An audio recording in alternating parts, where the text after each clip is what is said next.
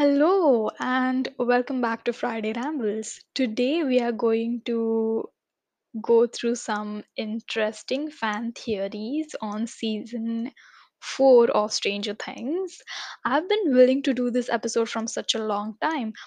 I the first thing I did after watching season 4 volume 1 was to go through the fan theories and some of them turned out to be true and some of them are still in the air. But fan theories are interesting and I was waiting for volume 2 to be released so that I can make an episode. Yes, so here we are. I have watched the season 4 volume 2 and I have read some theories already and I'll read some of them along with you guys. So let's dive straight into it. The first one is Max's soul.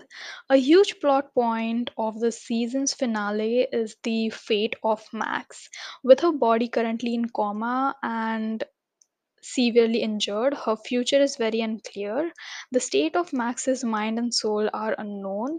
Someone on Reddit says Eleven is going to have to go into Henry's mind to get Max's soul back.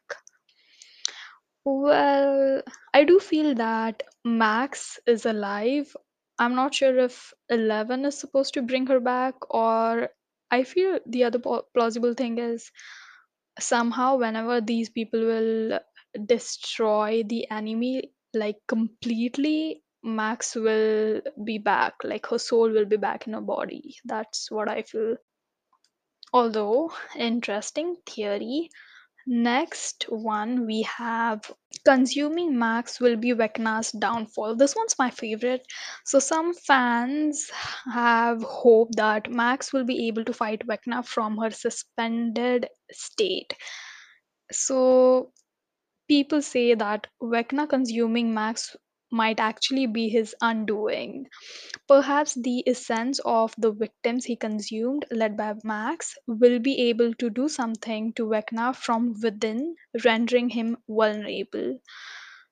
Uh, someone on Reddit says some leverage to roam around inside Vecna's memory, and it is possible she'll be she will encounter the victims and free them, and they form a group and come up with a plan to destroy Vecna from within, and then she'll be able to wake up from her state from a state of coma. Yeah, I like this one, and it makes sense because not sure if this is true or not, but I've seen the writer of Stranger Things has this way of uh, forming multiple teams and they are spread out throughout the globe in the last season we saw it. Or they, they there are multiple teams working on different things and then together they will achieve their um, mo- motto by conquering over the enemy. Does that make sense? So yeah i do feel this is very much plausible. Okay, next we have Jancy Stancy love triangle. Even before we get into this one, I personally feel that I personally don't have any stand because I I don't vividly remember what happened like with both Steve and Nancy and then Jonathan and Nancy. But I do remember John, uh, sorry, Steve being an ass to Nancy in the first season. So, still, in this particular season, he made an good impression by being a mature person. So, let's give him a little room. Let's see what, what the fans have to say. Jonathan's dishonesty will separate him and Nancy. However, it will be a respectful breakup and not an anger driven one. Even though many fans predict not all three will make it out of the series alive, some have ideas that Steve and Nancy's some have ideas for Steve and Nancy's future. Uh, someone also predicts that Steve and Nancy will end up working alongside with the government in some way. Okay. Man, the line where someone like these people wrote, not sure that if all three will make alive, gave me chills. Yeah, I think Steve and Nancy might end up together. Also, not sure who's going to make it through the season 5 i don't really have a favorite. I don't have a i don't ship steve and nancy or jonathan and nancy. Like the author can take me through and i'll be with them. I don't have a stand in this particular love triangle.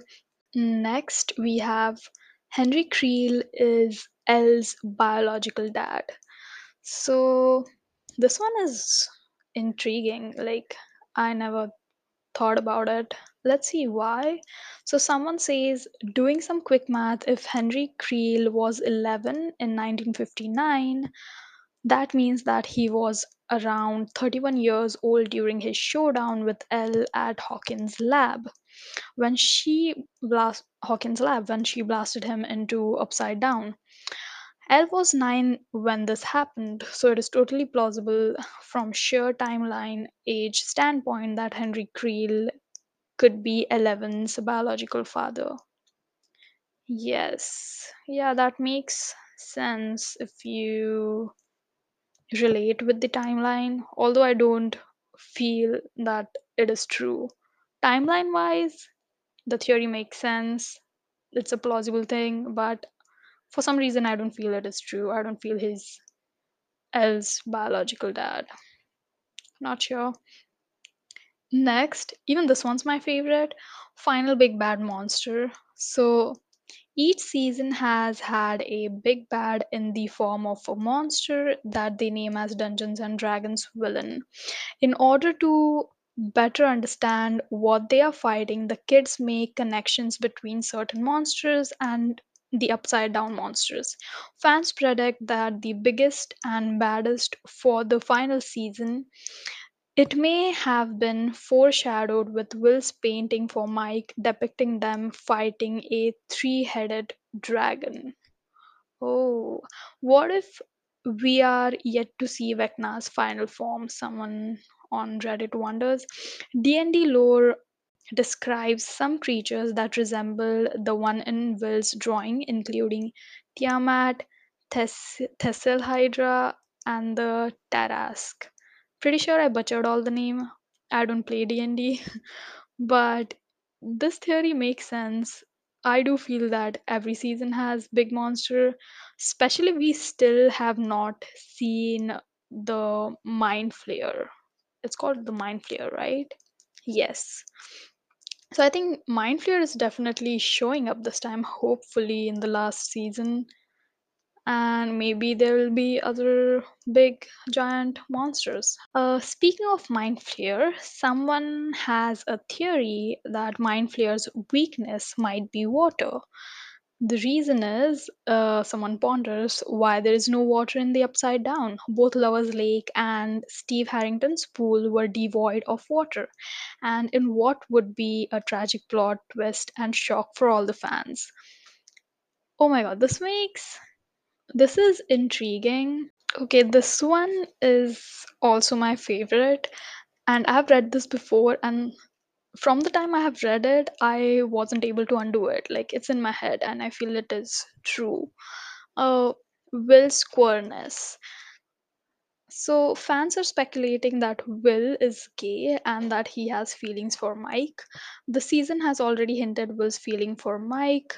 Uh, with the mention of painting that he has been working on for Mike but never actually gives him. Since I've read this theory, I wasn't able to undo it. I wasn't able to look at Will and Mike in any different angle. I mean, I do feel that Mike do not reciprocate those feelings or maybe he does. He was a little resistance uh, resistant when he was express expressing why am I stuttering?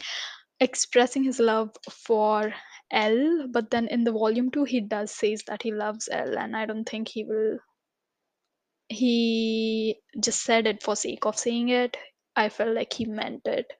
But Will, yes, I do feel like he does have a crush on Mike and it kind of fucked with my head. Like why wasn't I able to notice this?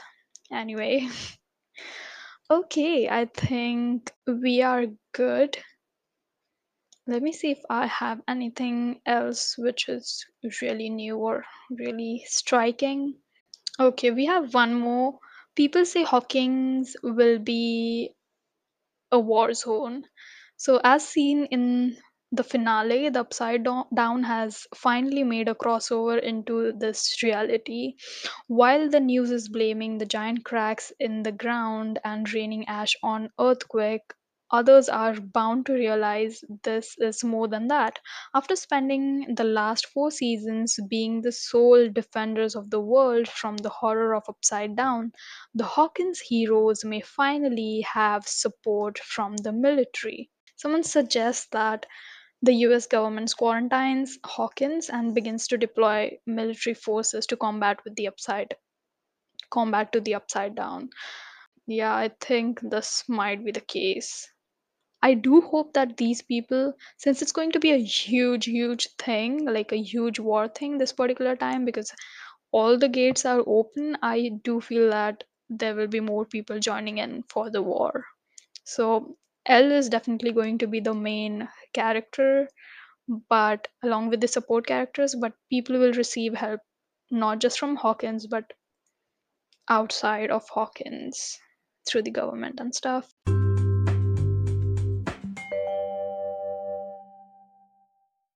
Okay, that was fun. I had so much fun reading all the fan theories with you guys. I hope you guys enjoyed it too. Let me know your reviews. Let me know if you guys want me to create similar episodes in the future because I thoroughly enjoyed doing this one. You can ping me on Instagram, suggest me if you want me to do similar thing or like suggest me whatever topics you want to hear from me. Also, it will mean the world to me if you guys can give me rating on Spotify.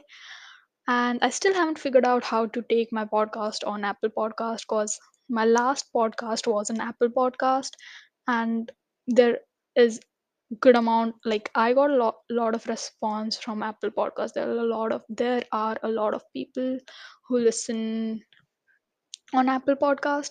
So if anyone by any chance knows how to create RSS link feed for Apple Podcast, please feel free to ping me on Instagram and let me know. And meantime, I'll try to figure it out for myself. Okay. Thank you guys. This was fun and see you guys in the next episode. Bye.